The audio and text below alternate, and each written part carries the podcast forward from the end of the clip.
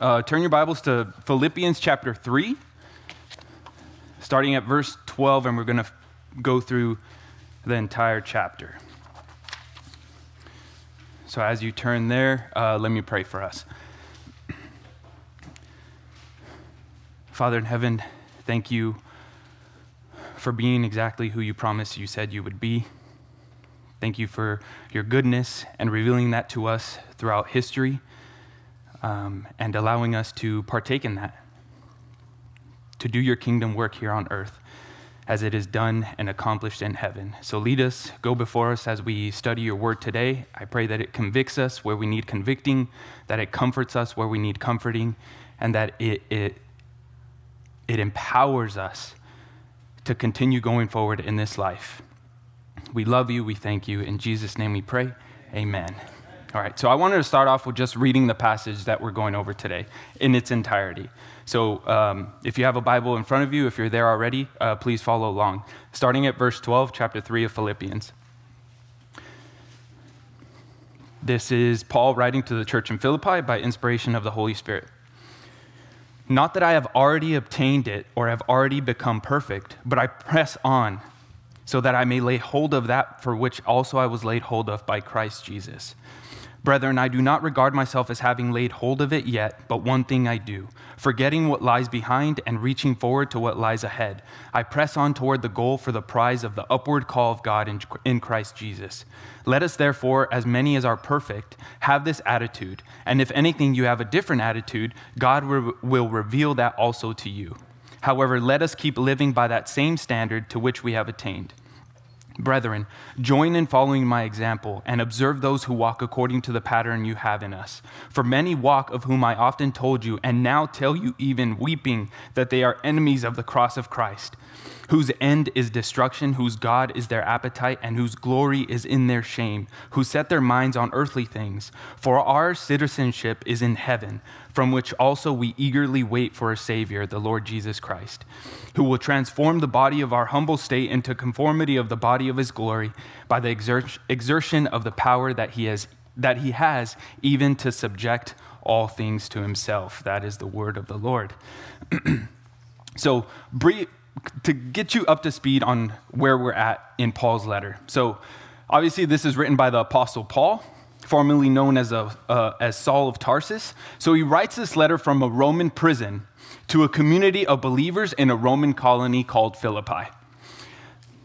He writes this letter 10 to 12 years after he planted the church, um, the church there with Timothy um, in Acts 16. If you want to read then uh, how that happens, you can go to Acts 16 to figure that out. So this letter is primarily one of thanksgiving and an encouragement to rejoice. So if you want to figure out how to have joy in the midst of your suffering, go to Philippians. This is, this is your letter. I would encourage you to memorize the entire letter in its entirety. so, the primary reason for Paul's thanksgiving is the faithful fellowship the Philippians had with him during his time as a missionary and prisoner through consistent prayer and the provision of resources. So, to get us up to speed, uh, to our passage today, here's what we've seen in Philippians so far. In chapter one, Paul explains how he is able to rejoice in his circumstances of suffering. He is able to walk in that joy through maintaining an attitude of thanksgiving, consistently praying, magnifying Christ in both his life and his death, enduring in this life for the sake of seeing others in the faith, or others mature in the faith, and constantly encouraging them to remain united in that faith as they are to suffer for the sake of Christ in the same way Paul has. And you, and you get that, uh, I think, in verse 31 of chapter 1.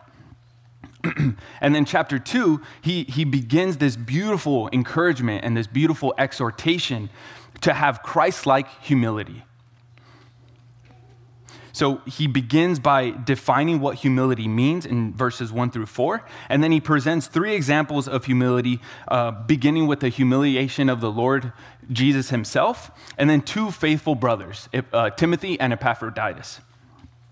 And then we get to chapter 3, uh, verses 1 through 11. Paul presents a stark contrast between his previous persecution of the church and his present pursuit of knowing Christ. from his uh, previous persecution of the church to his present pursuit of knowing Christ.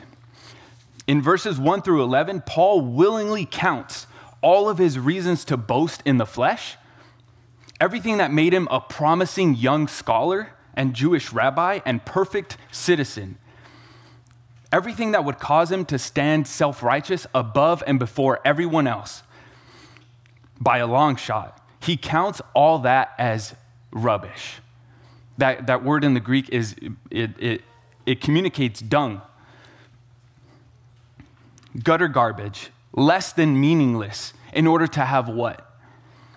What could possibly be better than four astounding historic birth privileges and three very significant law abiding achievements? What can be better than that? We see that in, in we see the answer in verse 8.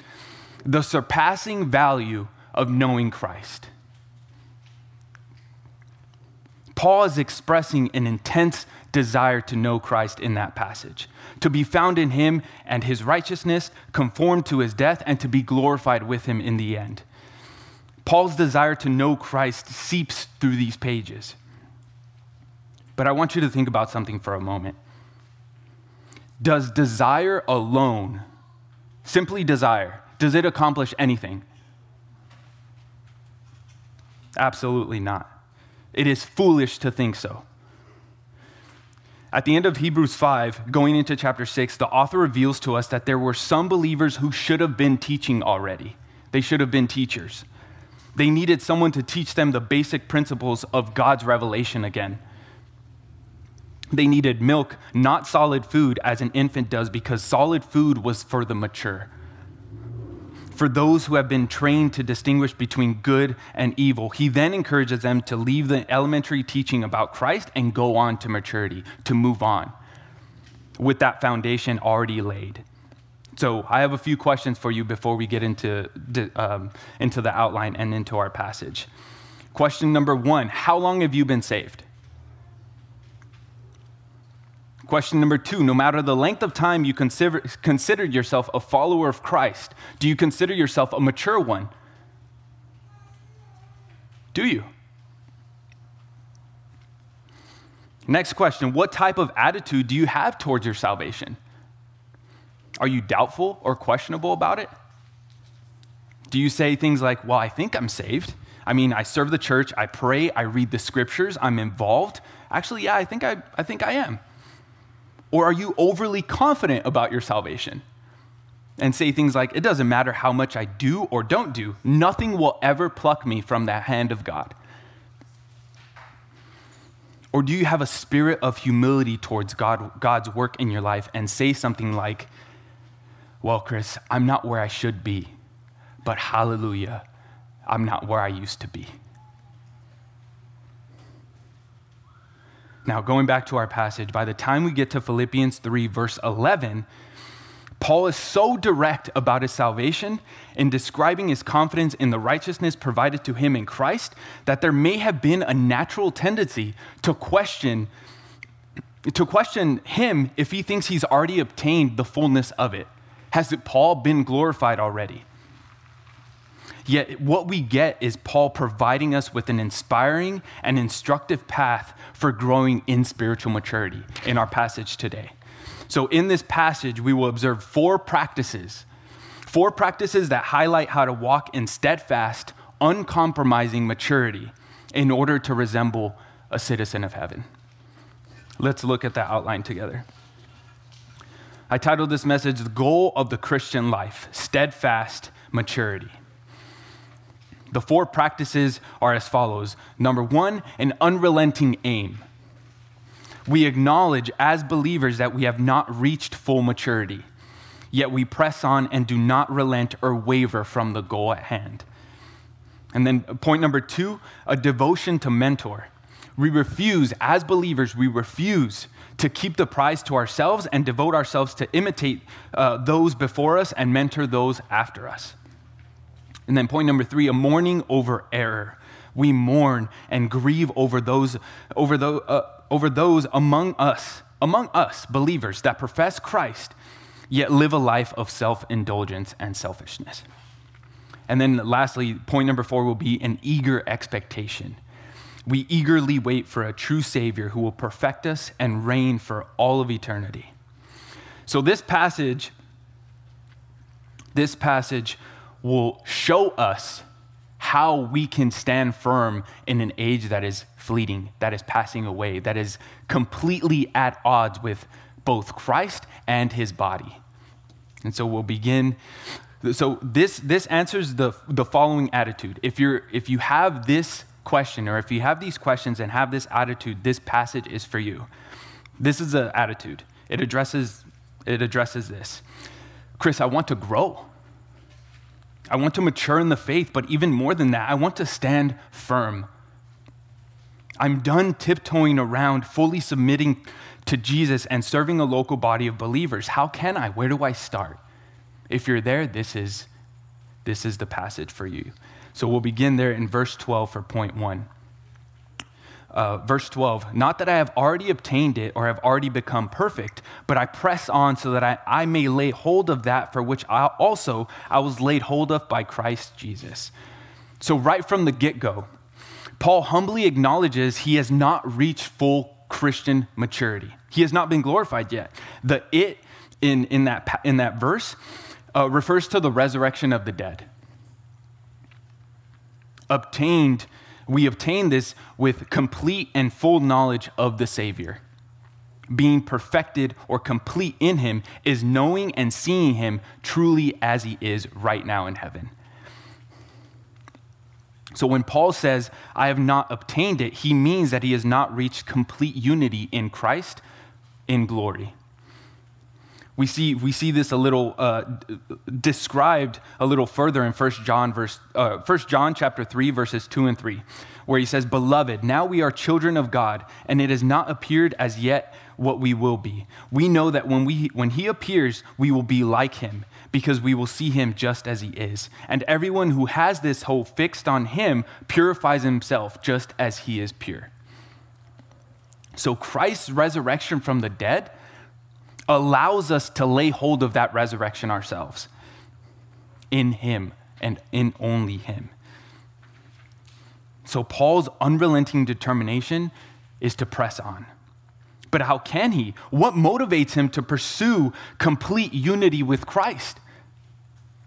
We see the answer at the end of verse 12. The ultimate reason for Paul's pursuit is the apprehension of Christ. The ultimate reason for Paul's pursuit of the apprehension of Christ is Christ's apprehension of Paul. Something happened on that road to Damascus, and he hasn't forgotten it. Something happened, and maybe something happened to you, and maybe you strayed away. But, but think back on your road to Damascus. Paul is reflecting on his. Something happened there. And what happened is that divine grace became the source and goal for our pursuit. I love and show grace because I've been loved and have been shown grace. I have been captured by a love so deep it transformed my mind, my, mind, my heart, and now determines my every action. This is what Paul is reflecting on. It reminds me of a time I went to Lake Casitas um, and I was riding around the, the, the, the lazy river and they had the, the inner tubes and I was you know, smaller than I am now. Um, and I was sitting on it, and I, my head fell through. So my body fell through, but my legs were still over the inner tube. And for some reason, maybe it was panic, my legs stayed locked. So I was drowning. I was upside down drowning. And I was I could just feel myself just reaching for anything, maybe a plant or a tree, maybe I was close to the edge, maybe I was doomed by being by floating down the middle. But all of a sudden I caught hold of someone's hand and they caught hold of mine. And I, for some reason, my legs relaxed, and I was able to just slip through the inner tube and come out, out of the water. That is, that is the picture of what has happened to Paul. He grabbed hold of the Savior, and it allowed him to never let, him go. After once I once I came out, came out of the water, I just wanted to follow the guy around. It's like this this guy like I know he has my back. I know he will save me if I if I uh, slip again. You see this happen with children too. Whether they're at the beach or at an amusement park, if they get lost or they get hit by a wave and they start crying, they're sh- shaken up. They don't want to go out to the water. They want to stay next to mom or dad. That apprehension of the child is what Paul is holding on to. That's what we need to hold on to. Oftentimes, we have a theology of God is good to me and not God is good for me. I need to seek God for what he will do for, for what he will do for me, but not simply because of who he is. Paul tells us that he hasn't reached the end goal yet, but that doesn't discourage him. He's still on the move. Let's read 13 through 14. Brethren, I do not regard myself as having laid hold of it yet, but one thing I do, forgetting what lies behind and reaching forward to what lies ahead. I press on toward the goal for the prize of the upward call of God in Christ Jesus. So here, Paul shines light on the fact that even though he was a prominent leader in the church, his heart is still humbled by the gospel. His heart is still humbled and adored. And he adores what, the way that Christ has apprehended him. He forgets as he runs. If you reflect on all the, whether they're horror movies or action movies, and there's a person running from a bad guy. And they keep turning around. And it's, you can, it's obvious that it's hindering their progress. And if you're like me, you're probably like, why? What are you doing? And then they trip and then it's all over. But you're like, you need to keep your eye on the rescue, on the way out. If you turn to the left or to the right or behind you, you will fall. You will lose progress. So, Paul here fulfills all of our hopes and dreams in seeing that hero get away. To get away from the bad guys, what exactly was he leaving behind? What was he leaving behind? Paul had a two part past depending on what perspective you look at his life. On one, on one side, he was this promising young rabbi. On the other side, he was a persecutor of the church. Those describe both perspectives that you may come to faith. Whether you were extremely religious and knew all the ins and outs of Christianity and say, I don't need to grow, I'm good, I'm fine. Or you may approach your salvation and say, I could never. God would never accept me. Paul here diminishes all of that. He was both the promising young rabbi, very religious, and persecutor, executioner of the church, of Christ's body. But no matter what, the race doesn't end until you see Christ face to face.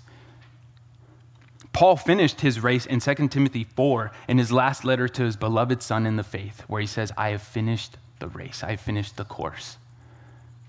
Why? Why was he able to say that? Because he knew he was going to die soon. That was it. That was all. That's all she wrote for him. But if you read the New Testament and you realize that it, his letters to these bodies of believers, to these fe- local fellowships in different areas of the Mediterranean, addressing what they were struggling with. And Paul says, press on. That word forgetting, forgetting is not just a simple passive loss of memory. It is an active, continuous discipline of the mind and heart set on the alternative. And what is that alternative? All his thoughts, emotions, and decisions are focused on and, and fixed on this one thing. That one thing is described in verse 14.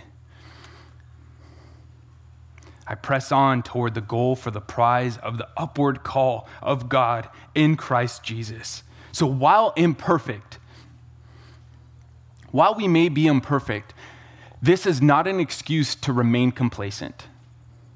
Whatever your background is, Paul just explained that he was at both sides of the spectrum. And even still, it is not an excuse to remain complacent. That word heavenward, or um, depending on which translation you have, that word will, that description will be different.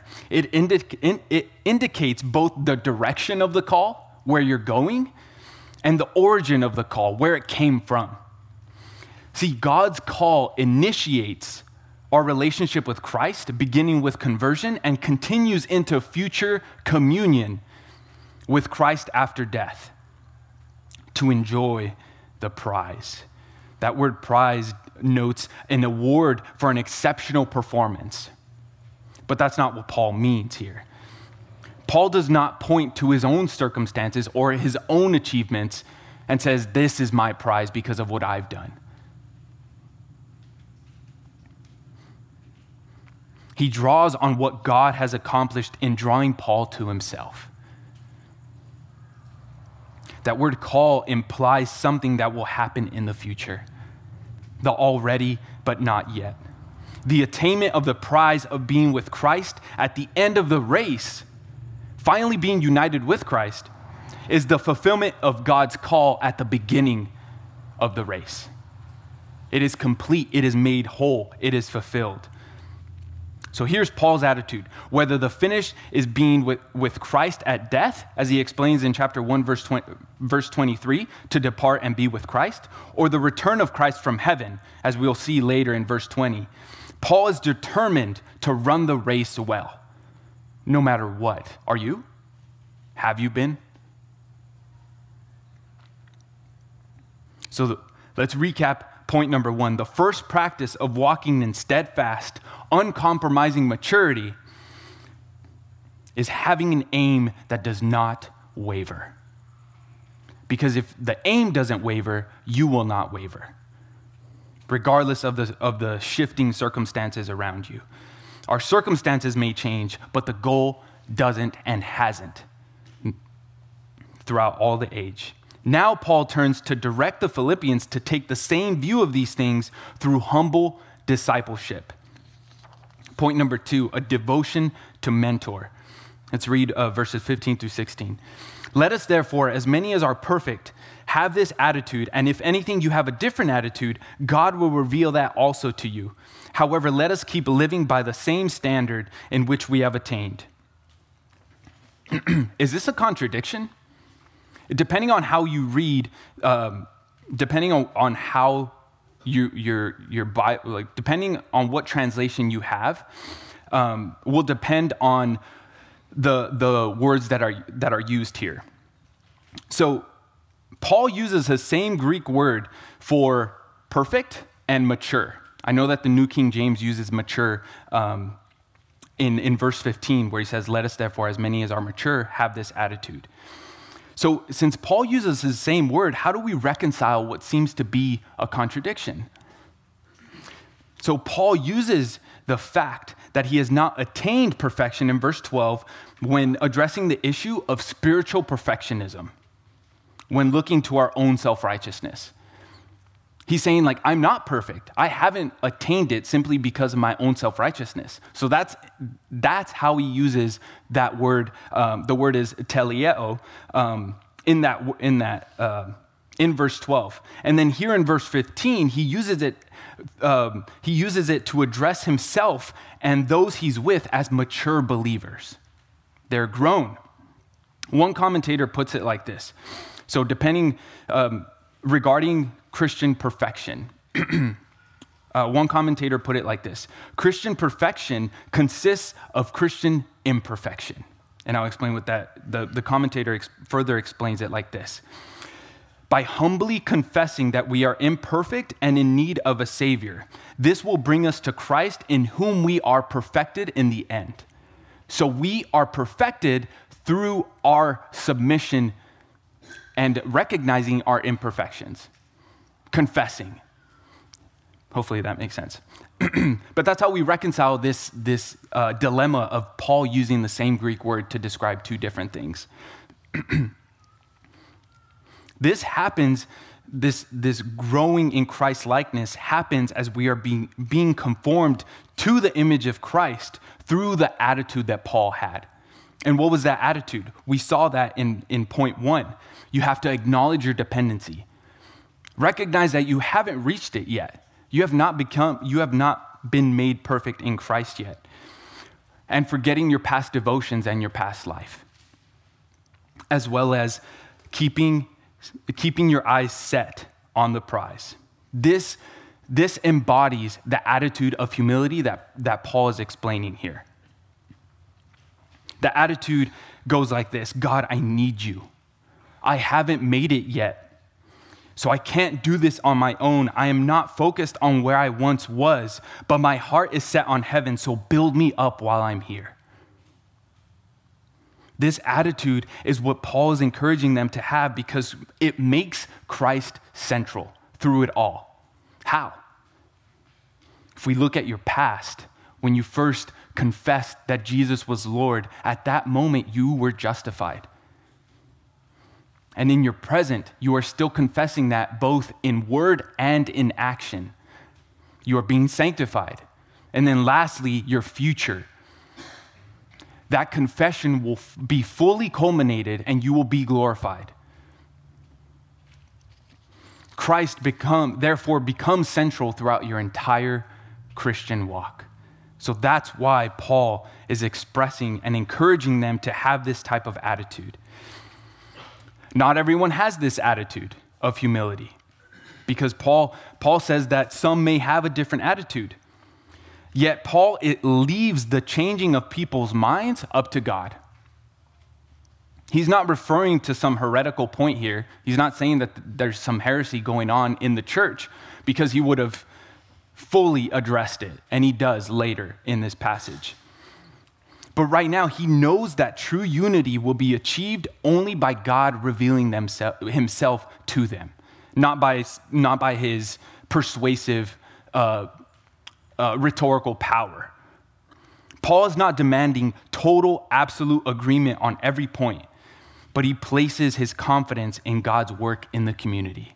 An example of this is um, differences throughout church history primarily through the view of baptism and the Lord's Supper. Different churches, different denominations view both of those things vastly different, but it's a secondary issue. And so, in that light, Paul believes that they will be drawn back to the attitude that glorifies God the most rather than just bickering over these minor differences. And the attitude that glorifies God the most is a humble submission so there's no need to fight over or worry about these minor issues. So, what do we do instead?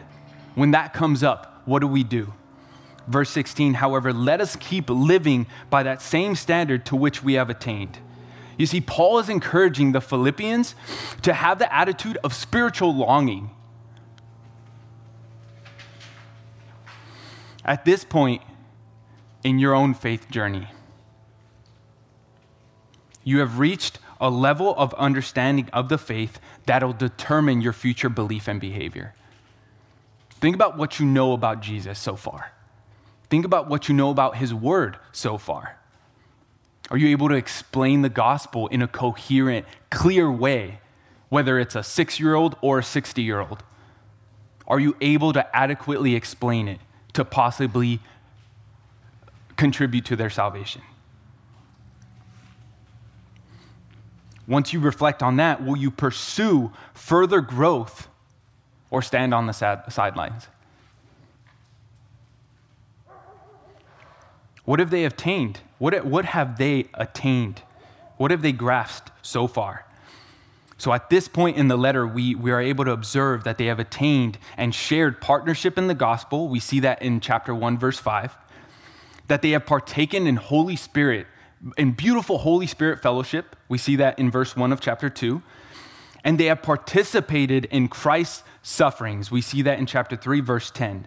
He's saying, let this, Let what you have attained so far, let what you know so far about your Lord propel you forward, provoke you to seek maturity and growth.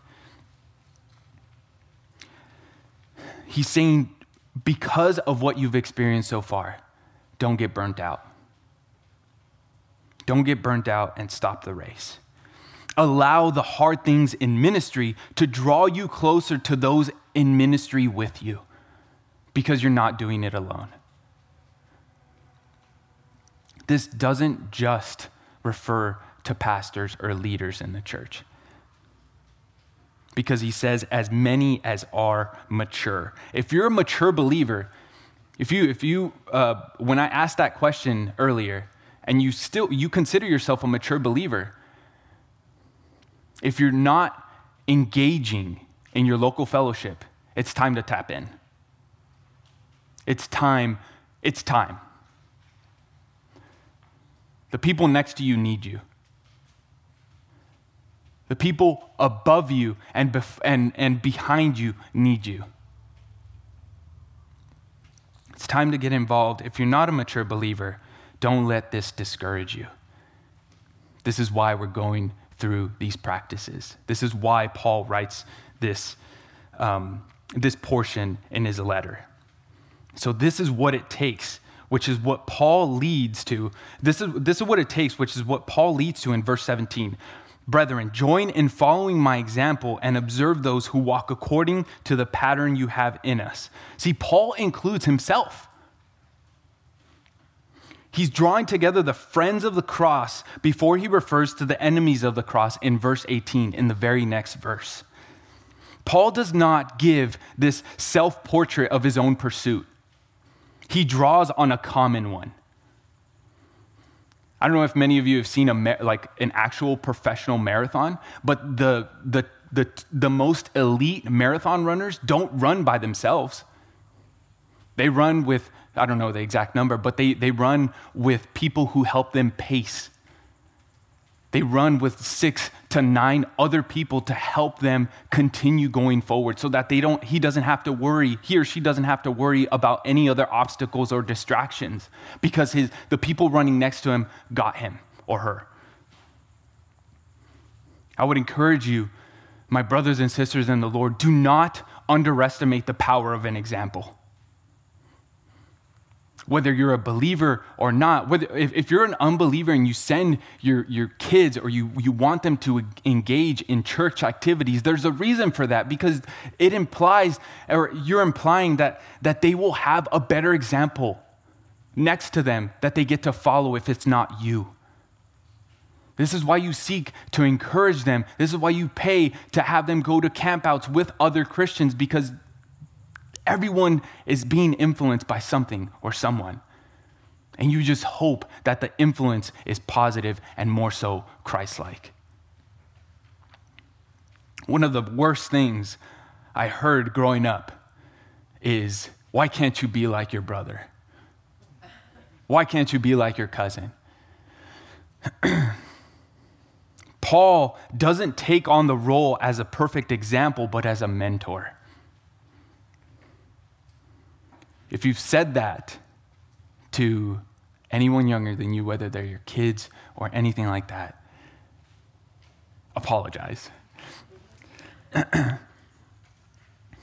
it hinders their progress. Not only, not only does it cause them to resent whoever that other family member is, but now they're the standard. Now their sibling or their cousin or their deadbeat uncle is their standard and it is an imperfect one. And so Paul doesn't put himself as the perfect example, but as a mentor. That word mentor is, or that word mentor is actually the only time that we see it, not just in the Bible, but in all of Greek literature. Paul essentially makes it up to, to, to explain something very, very important. That, that word means fellow imitators he is urging them to join with him in his own journey with Christ. He says, Follow me as I follow Christ.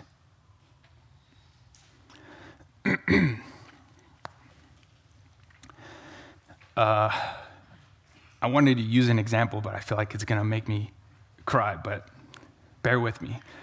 Um, I am incredibly excited to be a father. So excited that when, specifically when Pastor Dave comes up to me and, and greets my wife and I, and he asks about how we're doing, I'm just so excited. I'm beaming. And one thing that Pastor Dave says that, that, that resonates with me so much is, is that he says, I'm excited to see you as a father. And that just, it breaks me down every time. And so that feeling, that feeling that, that I have, that I, that I receive every time we have that interaction, I have that same feeling in a different way for believers when they're growing, when they're seeking to, to, to know the Savior more and more. Do you? Are you engaged and involved so much so in the church, in the local body of believers, that you have that same attitude? I had a friend who, from high school, he, he was a friend of a mutual friend that I haven't seen literally since high school, 12 years ago. And he, and he messaged me on, on Instagram and he, and he explained, hey, hey I won't get in the, into the details, but he explained that he needed help. He wanted to know where to start with God and Jesus and the Bible. What is this religion thing? And so I shared the gospel with him immediately because I don't know if he was going to reply after that as coherently and clear as I possibly could. Two days later, he came and partook in the festivities on Sunday and was baptized. And I'll mention, I'll mention Pastor Dave again because even though he wasn't in the water, I, I looked over and, and saw Pastor Dave and his smile his smile did it for me. He was proud. He was excited. Not just to see my friend Daniel baptized, but to see me being faithful. It was a glorious day, but we press on. This is the attitude that Paul is explaining here. So, going back to the example that I used with, with being excited about being a father. I think there's a reason for that. I think there's a reason Pastor Dave says what he says. With wanting, uh, being excited to see me as a father. And the reason for that is because the presence of new life, the presence of new life should radically change each and every one of you and the people around you. I will have a new life raise, help, build up a new life. And that's exactly what discipleship is. Do you feel that excited about the people around you growing? Find people. If not, if the question to that is no, if not, find people who have been captured, absolutely enamored by the gospel. And I promise you that it'll happen. That's just how God works. Timothy and Epaphroditus were these types of believers for Paul, and he delighted to see them served. He delighted when they served him because he knew that they were being faithful. So, to recap, point number two the second practice of walking in steadfast, uncompromising maturity is having a deep devotion to mentor those around you. It'll keep you humbled before Christ and humbled before those around you. That leads us to point number three a mourning over error. Be watchful. If you're not walking according to the pattern you've seen in Christ and his people, you will be walking according to those who seek to please themselves. And it breaks our hearts when we see this happen. And we see it happen here with Paul. Verse 18 For many walk, um, who. For many walk, of whom I often told you, and tell you now, even weeping, that they are enemies of the cross of Christ. I like how the, uh, the NLT, the New Living Translation, puts this, uh, translates this verse. It says, For I have told you often before, and I say it again with tears in my eyes, that there are many whose conduct shows they are really enemies of the cross of Christ. By using the word for walk here again, he presents the opposite manner. He presents the alternative. You live either a Christ centered life or a self centered one. And we know, we all know, that how detrimental and destructive that can be. So, this, this denial of the cross is not so much a theological one, but an ethical one. With, with using the word walk, he means that your manner of living, your ethics, your morality, you're showing that you are actually an enemy of the cross of Christ. You are the enemy of God.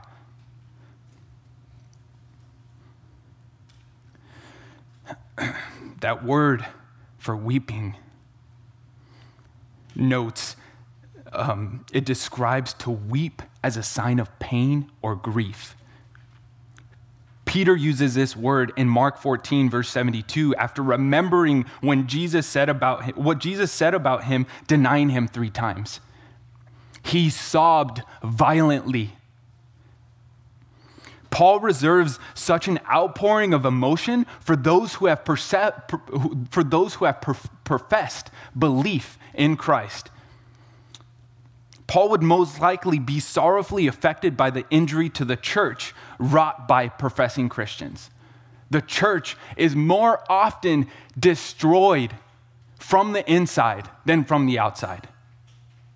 It, is, it becomes rotten if people inside the church, if a local fellowship begins to, to grow self centered people. This is what Paul mourns over his words are harsh, but his heart is broken. Paul uses the same verb in his second letter to the church in Corinth, in 2 Corinthians 2 4, where he writes, I wrote you out of, out of great distress and anguish of heart, and with many tears, not to grieve you, but to let you know the depth of my love for you.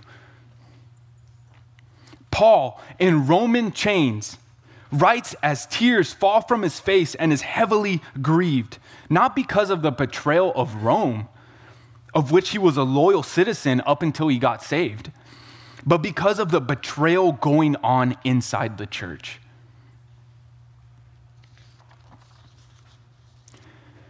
So, in the midst of, of pastors, of elders, of believers, of professing believers sinning in the church, destroying it from the inside out. With the introduction of, of social media, we see this almost multiple times a day. I would encourage you, I have some encouragement for you if you feel if you feel discouraged. I would ask you don't be calloused. Do not have a hardened heart towards the church. Mourn and weep over those who have strayed away to benefit themselves. You may have experienced a family member or a close friend completely deconstruct, leave the faith to pursue their self indulgences, to benefit themselves. But I would encourage you do not be calloused, mourned, mourn and weep over them.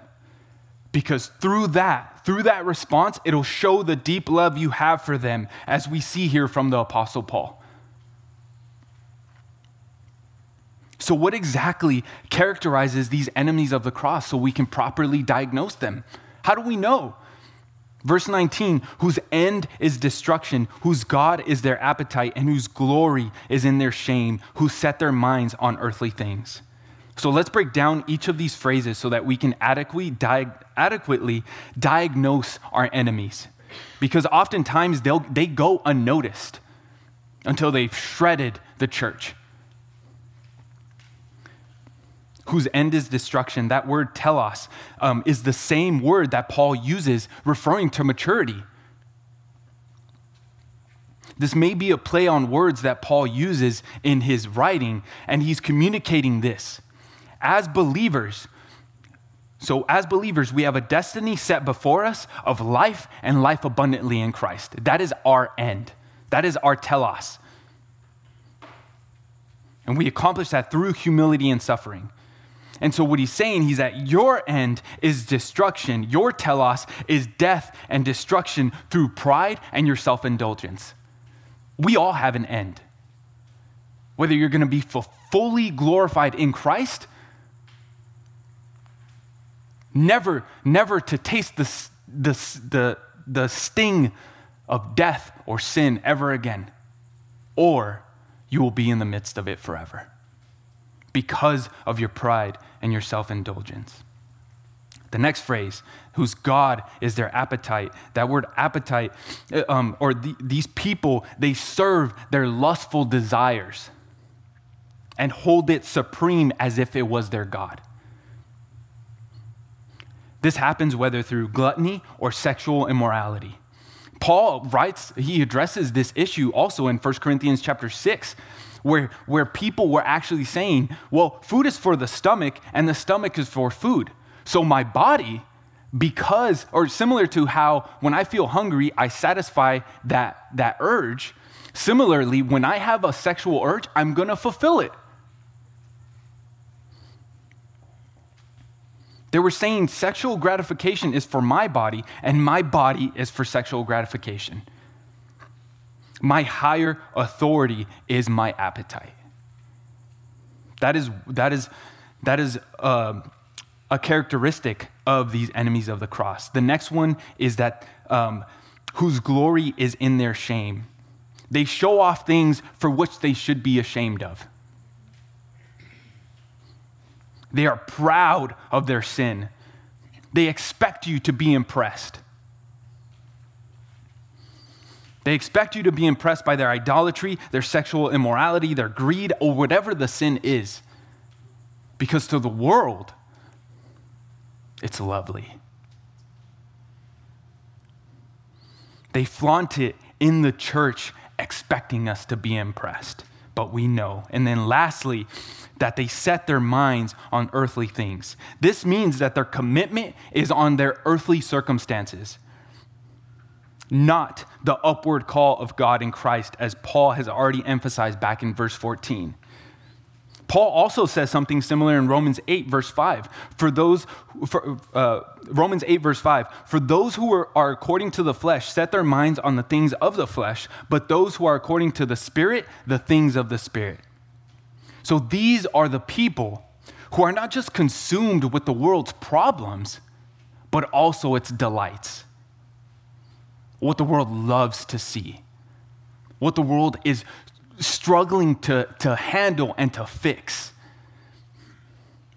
Their thought life, their affections, and their actions are consumed with what's going on in the world. So, if you remember the analogy of running, Paul uses uh, back in verse 13. Picture the enemies of the cross as those who drop out of the race. They drop out of the race to stop and enjoy the refreshments and yet never continue because they're distracted and refuse to suffer for the gospel. They don't like the pain, they don't see the benefit of it. Why should I keep running? I lost already. The world is against me and they're just enjoying the lemonade on the, on the side.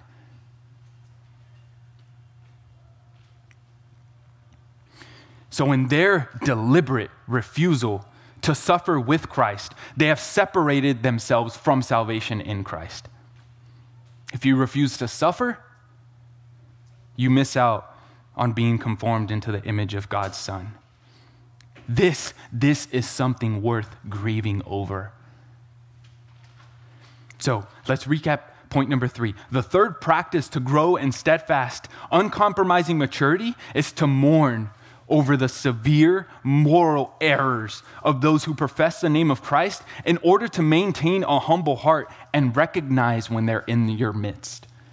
Recognize when they try to, to, to become your friend so that they may uh, provoke you to do the same thing. That leads us to our last point, point number four an eager expectation.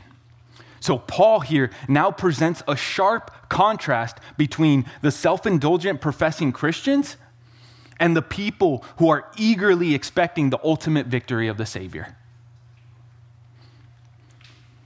Our last two verses for tonight starting in verse 20. For our citizenship is in heaven, from which also we eagerly wait for a Savior, the Lord Jesus Christ, who will transform the body of our humble state into conformity with the body of his glory by the exertion of the power that he has, even to subject all things to himself. So, this goes all the way back to Paul's encouraging words in verse 17. We live now. We live now because of a secured future. through this secured future, it, it shines a bright light on the present, the here and now, to guide our moral choices.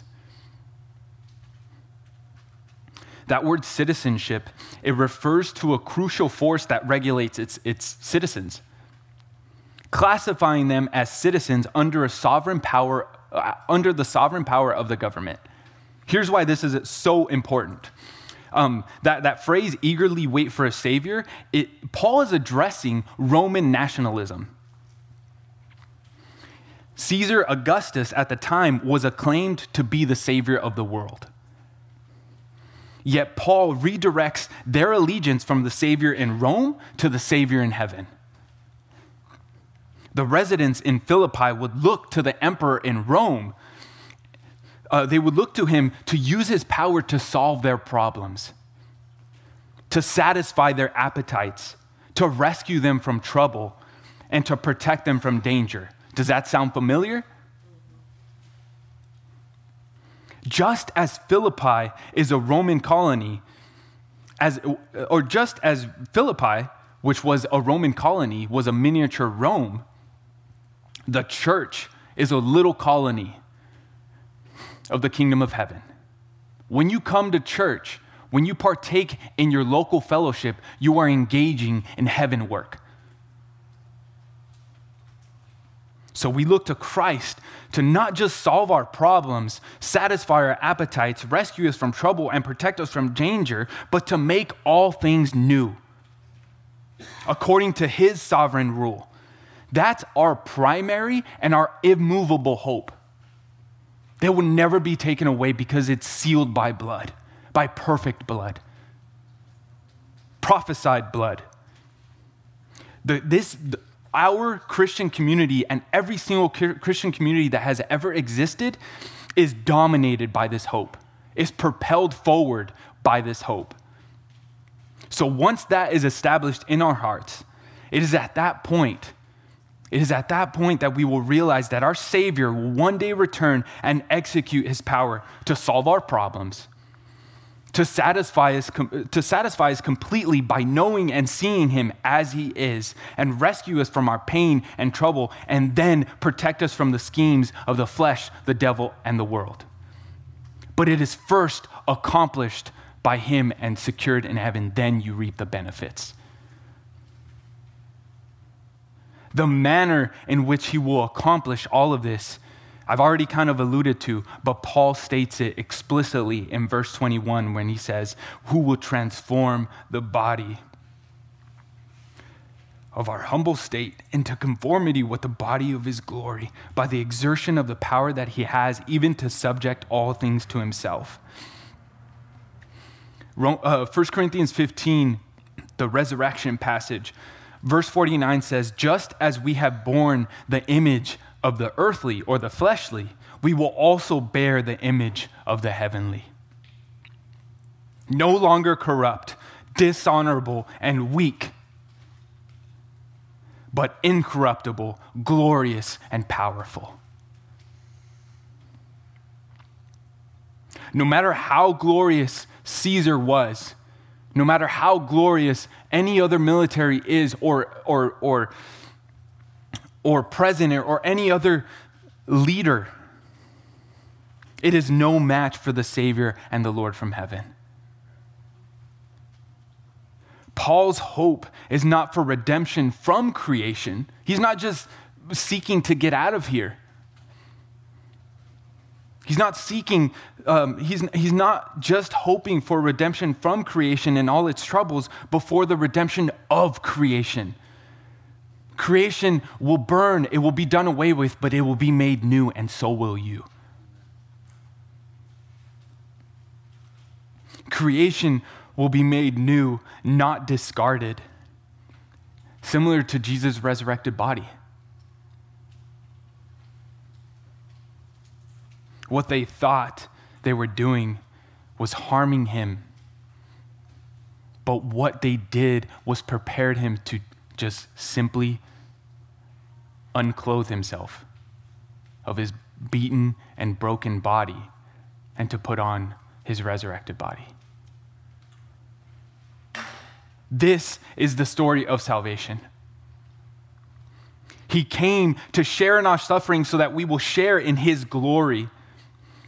He became like us in order to transform us to become like him.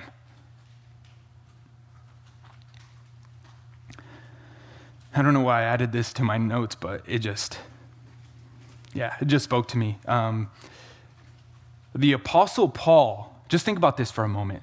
The Apostle Paul was welcomed into heaven by the cheers of those he martyred. Can you believe that? They cheered and welcomed and rejoiced the person who killed them, who put them there. That is only possible because of the gospel.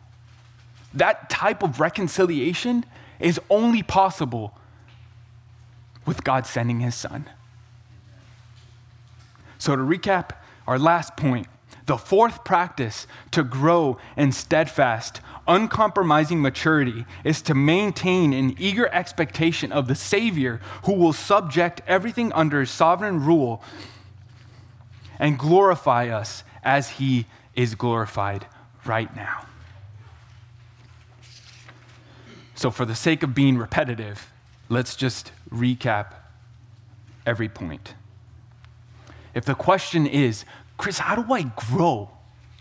I've been, I've been a Christian, I've been professing Christ for so long, and I feel like I'm stagnant. I feel like I'm stuck. How do I grow? Here we have seen four practices. Practice number one Keep your eyes on the prize. It's not yours. It's not yours to accomplish. It's been accomplished. Just join the race. Believe. Point number two, you have to devote yourself to mentorship. Are you discipling someone? Are you, dis- are you being discipled by somebody? It won't happen unless you're engaging in that type of activity. It's not that easy. We refuse to keep the prize to ourselves and devote ourselves to imitate those before us and mentor those, mentor those after us. Practice number three, you have to mourn over error and sin going on in the church.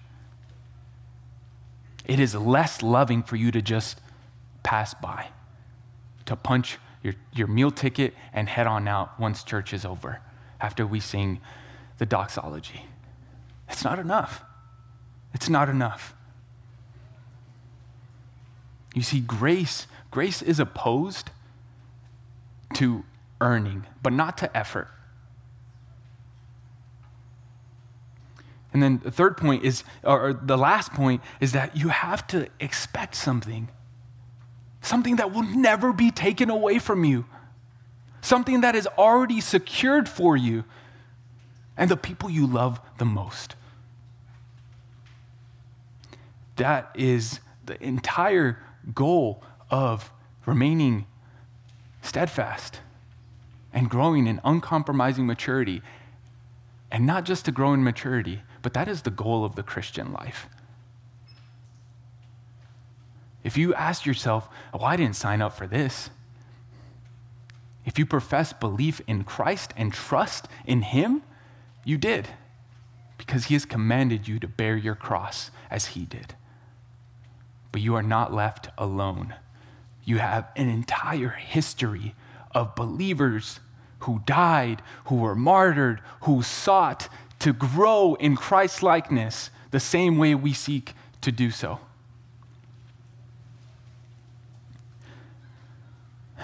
So, if, if it's hard to, to grasp heaven, it'll always be hard.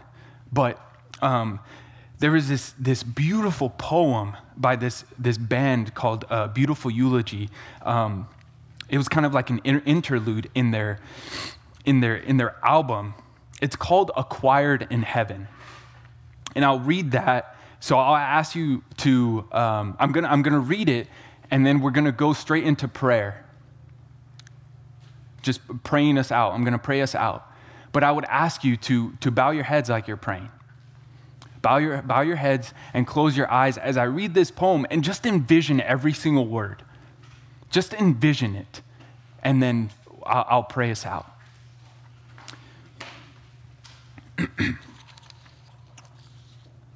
On that day, we will sing of the name more excellent than angels, a purified bride, a refined heart, speech, and mind where unity and fellowship are perfected in the church, where divine love rests in the hearts of the inhabitants of the new earth, and receive a crown only to cast it down at the feet of the resurrected Jesus in a perfect, ceaseless form of worship, singing, Glory. To the liberating King who came not to conquer kingdoms, but conquer hearts and restore men back to what they were intended for and escape from this life marked by anguish. A great fountain of love that flows from heaven's gates awaits us. You can take this world, its joys, and its fleeting pleasures, but give us Jesus, our future hope and our greatest treasure. The fulfillment of our expectation with nothing to separate us, nothing to hinder the saints from the greatest expression of adoration. We will be finally fit with language to describe, with the right words to express the richness of eternal possession the blessing of inheritance, where God will be seen through purified eyes, purged from the sin that blinded us from viewing God as glorified, where love will be expressed with a perfect affection. Until then, until then, we wait with expectation for all that we will acquire in heaven. Let's pray. Father in heaven, you are glorious, you are good, you are faithful, and you are forever worthy to be praised. I thank you so much for, for revealing yourself and inspiring Paul to pen these letters or to pen these words in these letters to churches that were struggling, to churches that were faithful, to churches that needed encouragement. And so, Father, as we reflect on what we have read and studied tonight, help us and provoke us to seek each and every one of the, our practices today. Today. Help us seek that today. With those around us, with those that are being raised behind us, and those, and to encourage those who are struggling and suffering. Because, Father, that is what you have saved us for to grow in Christ likeness and to reflect on the beauty of the good news that, uh, that you sent your Son, Jesus Christ, to seek and to save that which is lost. And hallelujah, we are no lost no longer. So help us use that to propel us forward, to love with a love that is divine as we seek to fill heaven with previously lost souls as we were. Father, help, help, help us have that as our motivation to know you more and to love you better. Thank you. In Jesus' name we pray. Amen.